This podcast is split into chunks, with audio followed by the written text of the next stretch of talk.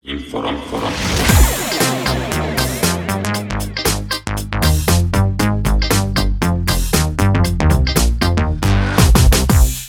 Dobrý deň, milí poslucháči. Opäť je tu advokáti on air a je tu so mnou aj Patrik Baltazarovič. Vítam ťa, Patrik. Čau Georg a vítame všetkých po dlhšej dobe trošku. Áno, mali sme miernu pauzu, keďže bolo také vo- dovolenkové obdobie a aj my sme si potrebovali oddychnúť, respektíve pracovná zaťaženosť nám to nedovolila.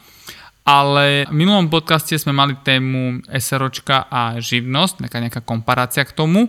A dneska si s Patrikom povieme trošku viac k tej SRO, že čo sa v nej vnútri deje, keď sme tam dvaja alebo jeden, po prípade keď viac konateľov, alebo aj tam prokurista. Paťo, uh, ty sa kedy prvýkrát stretol s SROčkou? Fúha, tak ak, Ale tak, že, že si bol vlastne v nej ty. tak, že som sa v nej ocitol, tak to je až fakticky ako náhle som sa stal spoločníkom v Inforo. A najprv si bol prokurista, ale. A síce áno, no to je veľká pravda, už som na to zabudol, ale, ale tak či tak som správne povedal. Uh, áno, spoločníkom sa stal až následne. Najprv som bol prokurista, ani nie štatutárny orgán, z uh, fakticky nejakých takých uh, dôvodov, že som musel byť ešte živnostník. Ale... V komore zapísaný teda, áno, áno, áno. No dobré, ale že, vieš, že teraz posluchač počúva a hovorí si, že prokurista, že čo to je vlastne, tak uh, to je také ako keby zákonné splnomocnenie a ste zapísaní v obchodnom registri. Akože super vec, keď idem na poštu a som prokurista, nemusím vysvetľovať, že kde mám plnú mód do tej spoločnosti, prečo chcem niečo prehľadať na vlastných rúk, prečo chcem ísť do banky a tak ďalej, lebo ukážem výpis z obchodného registra a tam som zapísaný. Ale čo vlastne prokurista nemôže urobiť? Dalo by sa nazvať, že je to taký malý konateľ, akože buď malý, menší alebo trošku väčší konateľ, ale on nemôže studzovať a zaťažovať absolútne majetok spoločnosti. Hej. No ako nehnuteľný majetok sa má Nehnuteľný. na mysli, ale mm, dá sa, to, dá sa urobiť, že výnimka, dá sa normálne Mhm. uviesť v tom splnomocnení, lebo prokura sa udeluje, ako keby zákonné splnomocnenie, že je oprávnený e, sudzovať aj, teda predávať nehnuteľný majetok. Ale pokiaľ sa to vyslovne neuvedie, tak to nemôže robiť, ale môže prísť do banky e, za tú spoločnosť, otvoriť účet, narábať s tým účtom, proste robiť v podstate všetky veci, ktoré robí konateľ, ale nemá tu zodpovednosť. Áno. Že ako to vlastne je, že nemá tu zodpovednosť.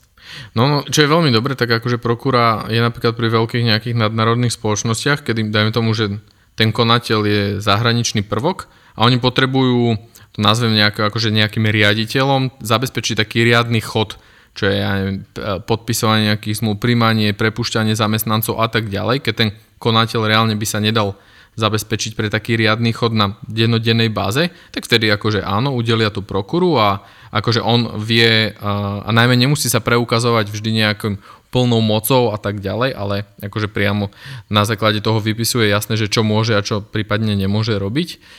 A čo sa pýtalo už mi teraz? Vypadlo ti to, nevadí, nadviažeme na to. Dobre si povedal, že to používajú zahraničné subjekty kvôli tomu, že oni ako keby nemajú dôveru až takú absolútnu, napríklad nejakému Slovakovi, ktorý by tu bol ich riaditeľ a tak urobia, že konateľom urobia nejakého Francúza napríklad alebo Nemca a Slováka dajú ako prokuristu, ktorý fakticky všetko podpisuje. Áno. že ten konateľ reálne on na Slovensku ani nemusí byť a ten prokurista má ako keby e, plnú dôveru na základe toho zákonného splnomocnenia podľa obchodného zákonníka a môže robiť všetko v podstate. Takže je tak ako keby pravá ruka toho konateľa, ale má svoju vlastnú pozíciu a aká je tá zodpovednosť? No na toho prokuristu sa vzťahuje zodpovednosť podľa občianského zákonníka zo splnomocnenia.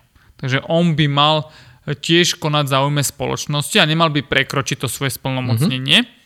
Ale zatiaľ, čo pri konateľovi máme presné paragrafy v obchodnom zákonníku, ktoré hovoria o zodpovednosti a o tom, ako by mal konať, koho záujmy by mal uprednostňovať a tak ďalej.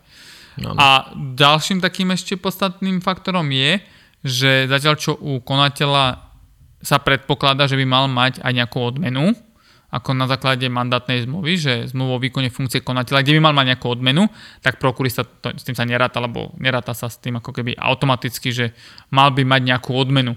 Aj sociálna poisťovňa, inak toto je taká novinka spred pár rokov, že vyžadovala od spoločnosti potvrdenie o tom, že nevypláca nič tomu konateľovi, lebo inak brala automaticky, že asi má z toho niečo, že mm. nikto nerobí len tak zadarmo konateľa.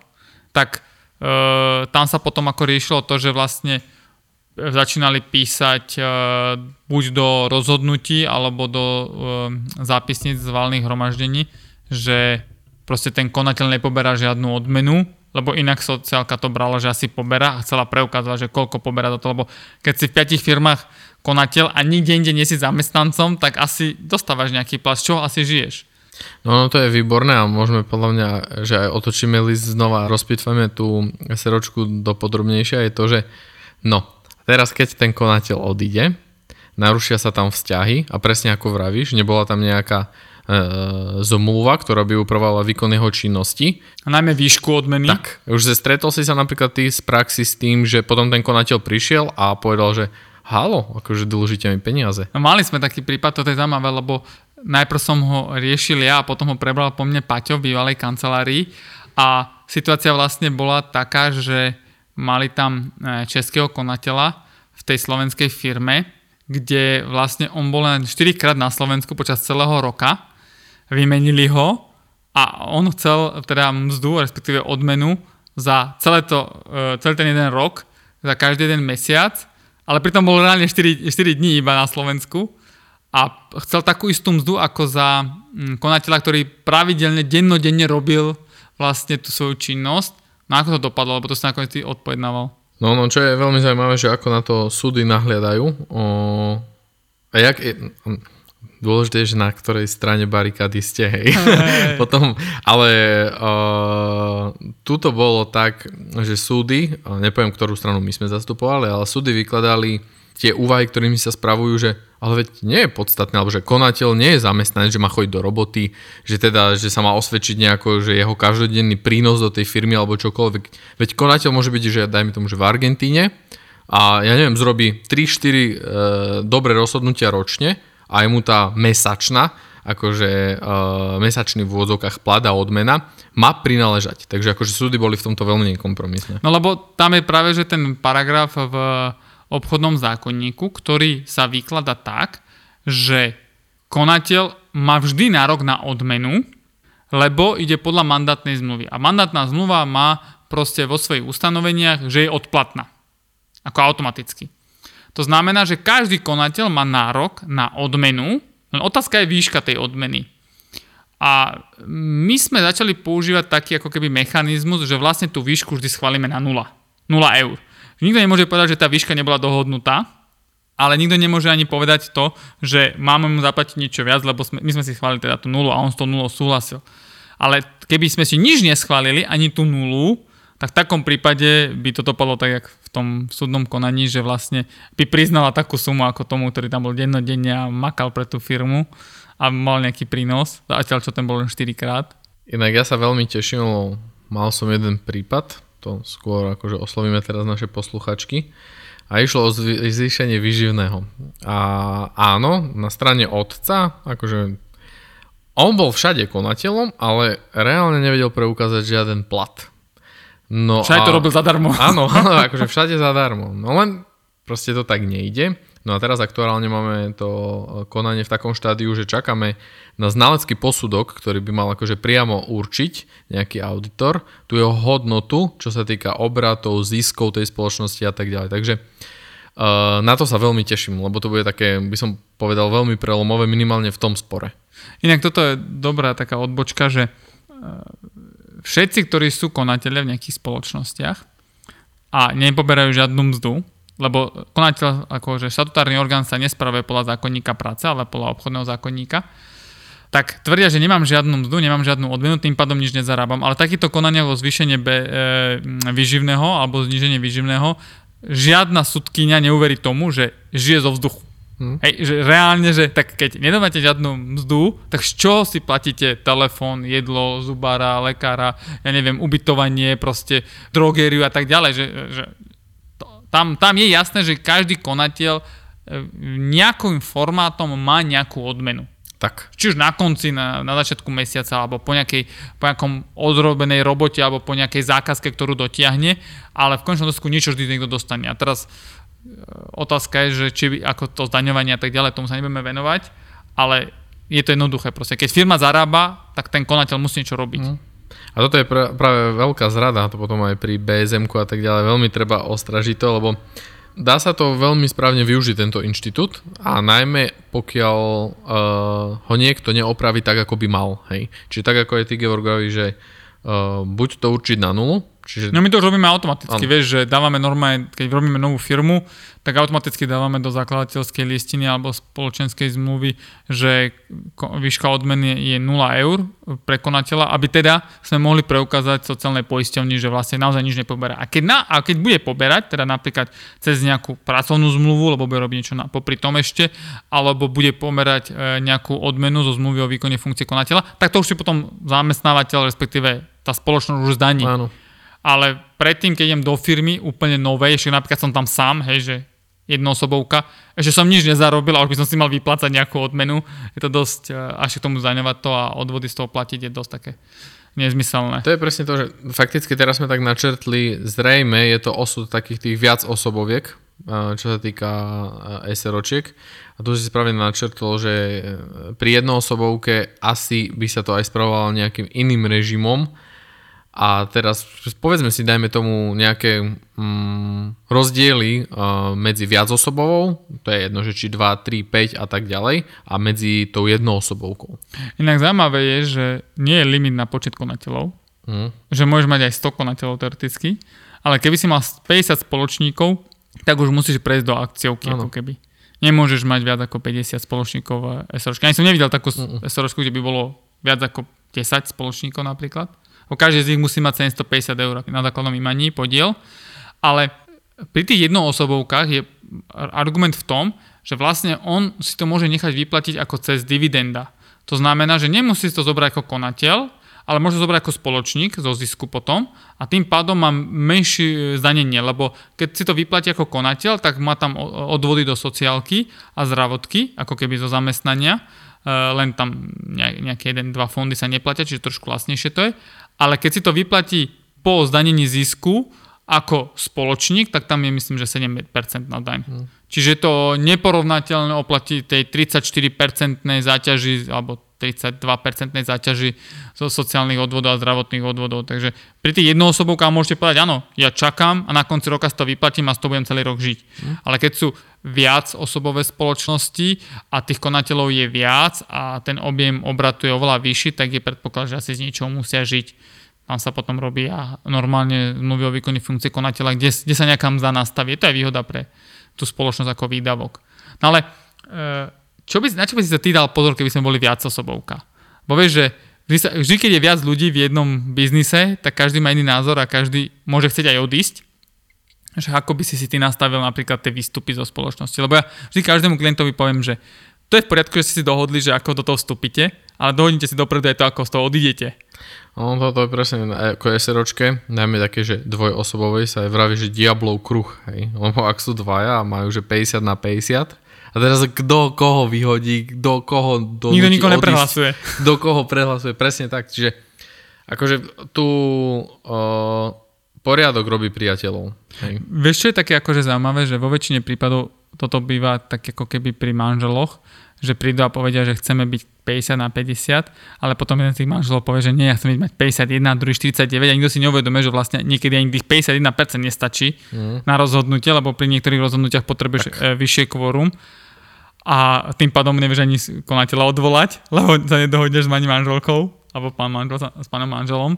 Takže tých 51% nevždy výhra. Tak. Je to výhra vo vzťahu k delbe akože zo zisku po zdanení, ale pri rozhodovaní nie, zákon pozná proste aj vyššiu mieru, ktorú vyžaduje, po ktorú sa nedá ísť. No. no. Čiže akože toto je práve to, že ak sa dostaneme do takej patovej situácie, tak mali by sme si dať záležať a nejaké tie parametre uh, toho vystúpenia alebo odkúpenia toho obchodného podielu alebo čokoľvek iného už priamo mať pri tom prvom zmluvnom dokumente. A tam by sme si teda mali určiť, že že akým spôsobom by teda mal byť aj ten charakter toho, keď sa niekto rozhodne, že chce odísť. Alebo po prípade, samozrejme, že pokiaľ by mal pristúpiť nejaký spoločník a jeden bude veľmi proti. Čiže uh, treba už pri vstupe do toho podnikateľského, nazvem, že manželstva, myslieť aj na to, že čo keď nastane rozvod, alebo čo keď nastane taká, že bigamia podnikateľská, že akože čo vtedy, hej? Lebo samozrejme, že pokiaľ by sa prijal nejaký, dajme tomu, ďalší spoločník, a teraz akože... Kto dá zo svojho podielu? Áno, že, Hej, že... že teraz, a, a teraz buď dáme, buď zvýšime základné imanie, alebo že teda, že aká znova situácia môže nastať a zase aké reálne ohrozenia z toho takisto môžu vzísť. Takže... Vieš, čo, ako mňa vždy záraža u klientov, že 99% z nich nevie vlastne, ako sa e, vyporiadáva ten likvidačný dostatok, alebo respektíve keď odchádzajú zo, zo spoločnosti, že vlastne z akej sumy sa to ráta. To odchod, nazvem to tak, že Mm. odchodné, neodborne. No vždy, akože, keď to nikto neupraví nejak inak, tak do zákona, alebo respektíve v zmysle tých zákonných ustanovení pre spoločenskú zmluvu a zakladateľskú listinu, je to z predchádzajúceho obdobia.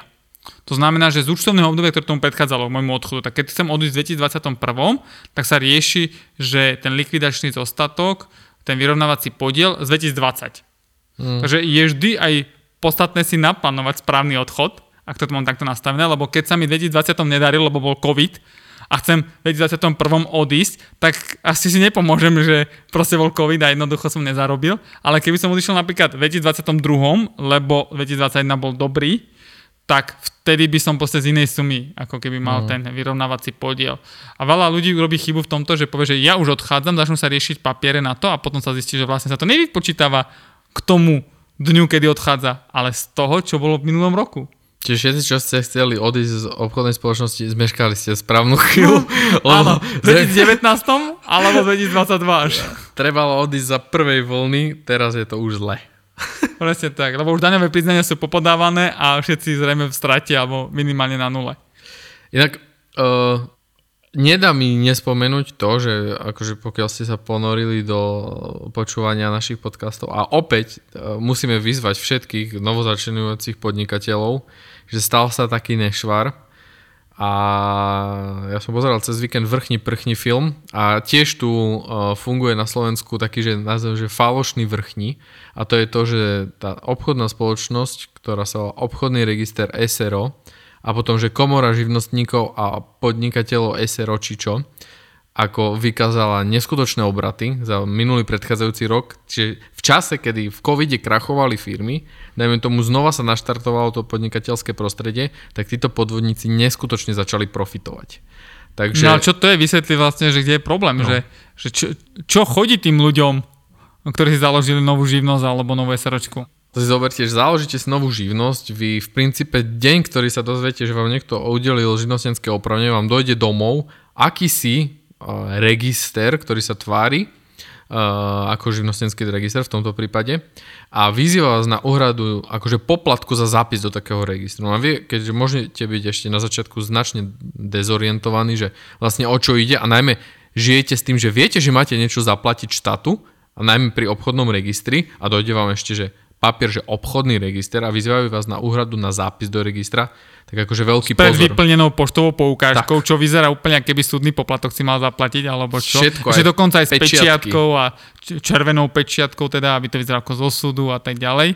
Čiže veľký pozor, veľký pozor. Nič neplatiť, pokiaľ máte svojho advokáta, kým vám on nepošle súdny poplatok, ktorý vám povie presne tento uhrať do štátnej pokladnice, pozor, a s týmto variabilným symbol nič neplatiť. A za živnosť, tak buď keď som to robil elektronicky a zakladám iba voľné živnosti, tak viem, že je to for free. Alebo keď som na živnostenskom, tak to zaplatím tam Tak. na mieste. Proste, že, že v momente už ako mám niečo založené a zapísané, to už jedno, či SROčko Áno. alebo živnosť, už nemám čo platiť. Princíp je, nezaložia mi to, neotvoria mi SROčku, keď nezaplatím dopredu. Tak. Súdne poplatky sa vždy platia dopredu, nie potom. Keď čokoľvek príde po, je podvod. A ešte k tomu poštou. Po, po, to je trikrát PPP. Áno, áno. Všetko, čo Poštou, príde poplatok a po. Áno. Všetko, čo príde po zápisoch, je podvod. A k tomu poštou. Vo väčšine prípadov už sa poštou nič neposiela, tak. všetko sa elektronicky doručuje na e-mailové adresy, ktoré ste si zadali, alebo do elektronických schránok slovensko.sk, ktoré máte. Nič poštou sa neposiela. A ešte k tomu, keď na tých pečiatkách z tej pošty vidíte proste, že to není adresát, není nejaký konkrétny súd alebo register, ktorý by mal aj správnu adresu. Hmm. To je veľmi podstatná vec, že keď už neviem vyhodnotiť, tak si asi skontrolujem na internete, že kde sídli ten živnostenský register a kde sídli ten súd a odkiaľ mi vlastne posielajú tú poštu, lebo nemôžem mať adresu na Zahranická 10, či na koľkatke je... O, o, alebo Medena 6. Alebo Medena 6, proste, alebo klientské centrum Tomášikova. Jednoducho na tej adrese nebudú mať oni sídlo, lebo na tej adrese sídli len súd, alebo policia, alebo obchodný register, alebo živnostenský register. Čo je sranda, že oni majú sídlo tam, kde skoro generálna prokuratúra. Áno, áno, áno. Vo väčšine prípadov to re, e, virtuálne firmy, no. schránkové sídla. Ale takže, to, to pozor. K opatrnosti, bolo to aj v televízii, bolo to aj na Markíze, takže ľudí je treba ako na to upozorniť. No ale vráťme sa k tej našej téme, že keď máme teda tú dvojosobú SROčku, povedzme, a jeden z nich e, sa rozhodne vystúpiť, tak musíme vyriešiť dve veci. Prvá vec je odchod ako konateľa, ak sú obidva konatelia a každý mohol konať samostatne. A druhá vec je odchod ako spoločníka. Dnes si treba uvedomiť, že ten obchodný podiel, ktorý mám, predávam ďalšiemu spoločníkovi. Nemá to nič spoločné s funkciou konateľa. Nemá to nič spoločné so zodpovednosťou toho konateľa. Ako spoločník je to možno takou schizofréniou, že spoločník som jedna entita, konateľ som druhá entita a spoločnosť je tretia entita. Keď vyrieším otázku, že ako spoločník, že chcem odísť, tak vyriešenie otázky konateľa je veľmi jednoduchá. Hmm. Nie? Ano. Ako vlastne urobiť, že konateľom nie si? Akože buď sa vzdám, alebo ma samozrejme tá spoločnosť odvolá. Hej. Čiže tam akože, pokiaľ je ten rozchod, akože taký nazvem, že príjemný, tak nie je problém to samozrejme jedným rozhodnutím rovno previesť ten obchodný podiel a samozrejme, že aj uh, odvolať uh, toho konateľa z funkcie. Problém je inde, keď sa neviete dohodnúť so spoločníkom a nie ste ani tým spoločníkom, aj keď, no možno aj keď ste s tým spoločníkom, ale nemáte dostatočné percenta na to, aby ste sa odvolali a chcete odísť tej spoločnosti minimálne z pozície konateľa, že pokiaľ ste jediný konateľ v tej spoločnosti, jediný štatutárny hm. orgán a vzdáte sa tej funkcie a neurobíte to na valnom zhromaždení, na ktorom by mohlo byť hneď zvolený nejaký iný e, konateľ, tak vlastne vaša funkcia zanikne až po troch mesiacoch. No, a to, to je to, to, je, to, je, to je problém. Lebo aj keď podáte na obchodný register návrh na výmaz, lebo ste sa zdali nejakému dátumu, tak e, obchodný register vás nevymaže, počka 3 mesiace, či teda e, sa nezvolí nejaký iný konateľ, teda spoločníci, a keď si ho nezvolia, tak vás vymažú. Ale keď vás vymažú a už nie ste konateľom, tak tá spoločnosť nesplňa základné kritérium, že musí mať aspoň jeden štatutárny orgán. A vtedy môže začať aj XOFO výmaz mm. z obchodného registra k SROčke, ktorý trvá strašne dlho.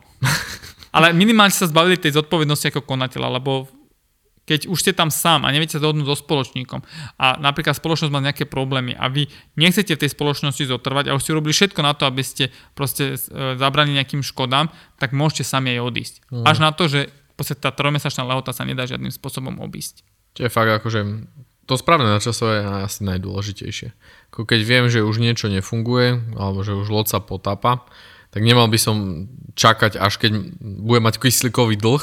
A hlavne neodchádzam tesne po no. deň pred daňovým priznaním, lebo toto je zodpovednosti sa nezbavím, že mal no. by som nejaké daňové priznanie podať. No ale dobre, že keď už napríklad som sa, už odišiel som z tej firmy, tie 3 mesiace ubehli, vymazali ma to že no čo s tým? Čo so spisovou agendou? Mm-hmm. Čo so všetkým, čo som vlastne mal na starosti, čo s bankovými účtami, čo s platbami, ktoré mám urobiť, že, že komu ich odovzdám, keď vlastne tá spoločnosť neustanovila žiadneho nového konateľa.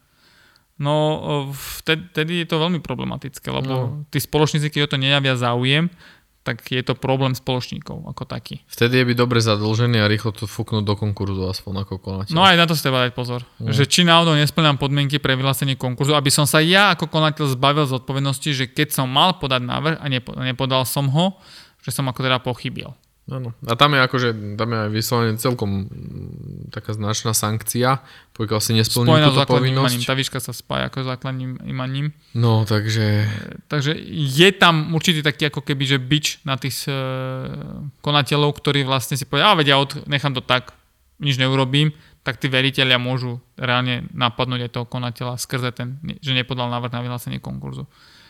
No aj, ale zaujímavé, že aj ten návrh, keď podáš, tak musíš mať aspoň 1600 50 tisíc eur. eur okolo 1700 eur musíš áno, mať áno. ako keby súd na, na súdny poplatok, lebo tiež nezačnú zase. Súd nezačne, pokiaľ nezaplatíte súdny poplatok. Áno, nie je to, že potom vám pošlo poštovou poukážku, že zaplatíte 1700 Jak to by mohli začať robiť, že po konkurzoch posielať, že ešte treba doplatiť?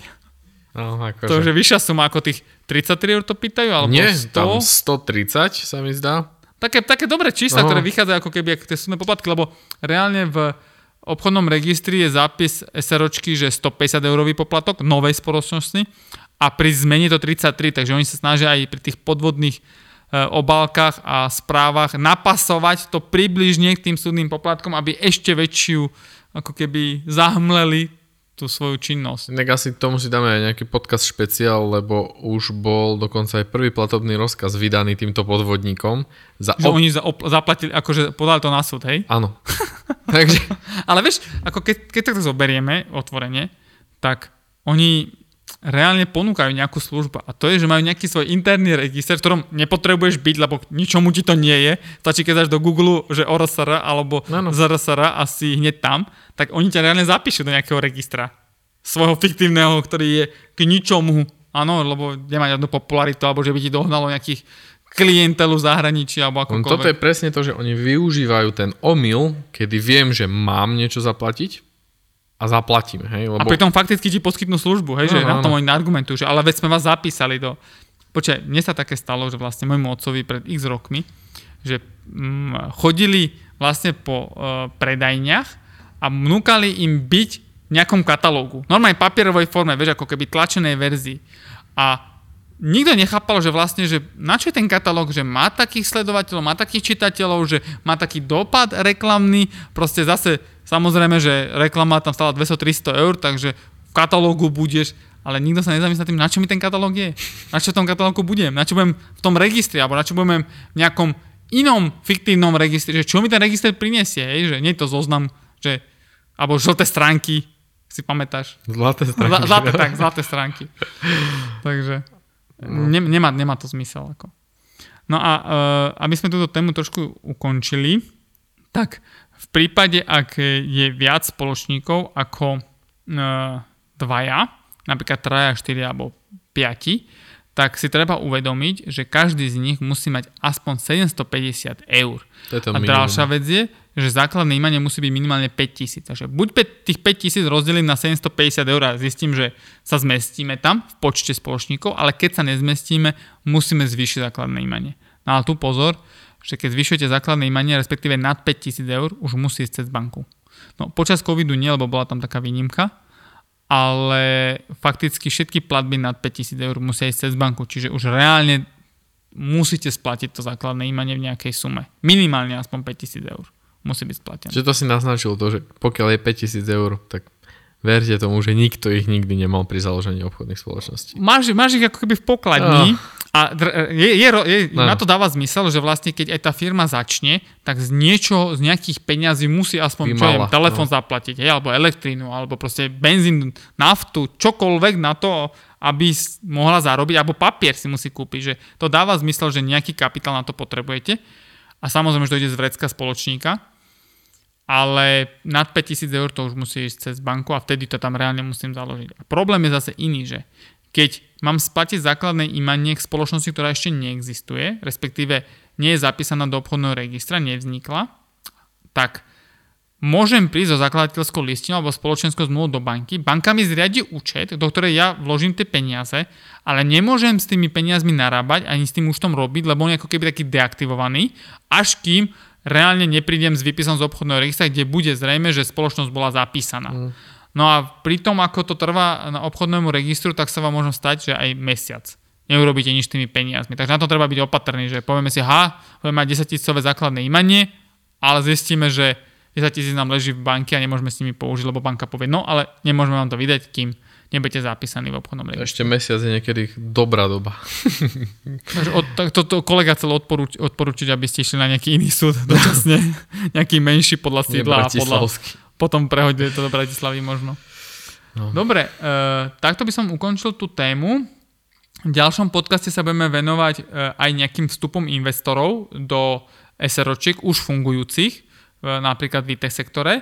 A v prípade, ak sa vám podcast páčil, môžete si nás vypočuť e, nielen na Spotify, ale aj Apple e, iTunes a všetkých iných platformách podcastových, ktoré vlastne sú podporované na iOS alebo na Androide. A v prípade, ak si máte nejaké otázky alebo pripomienky, alebo niečo sa vám nerozumeli, nepačilo, páčilo, môžete nám to napísať cez náš e, Telegram chat, ktorý máme. Je to normálne, že advokáti on air, dá sa to bežne vyhľadať e, a v tej skupine dokonca dávame podcasty ako prvé.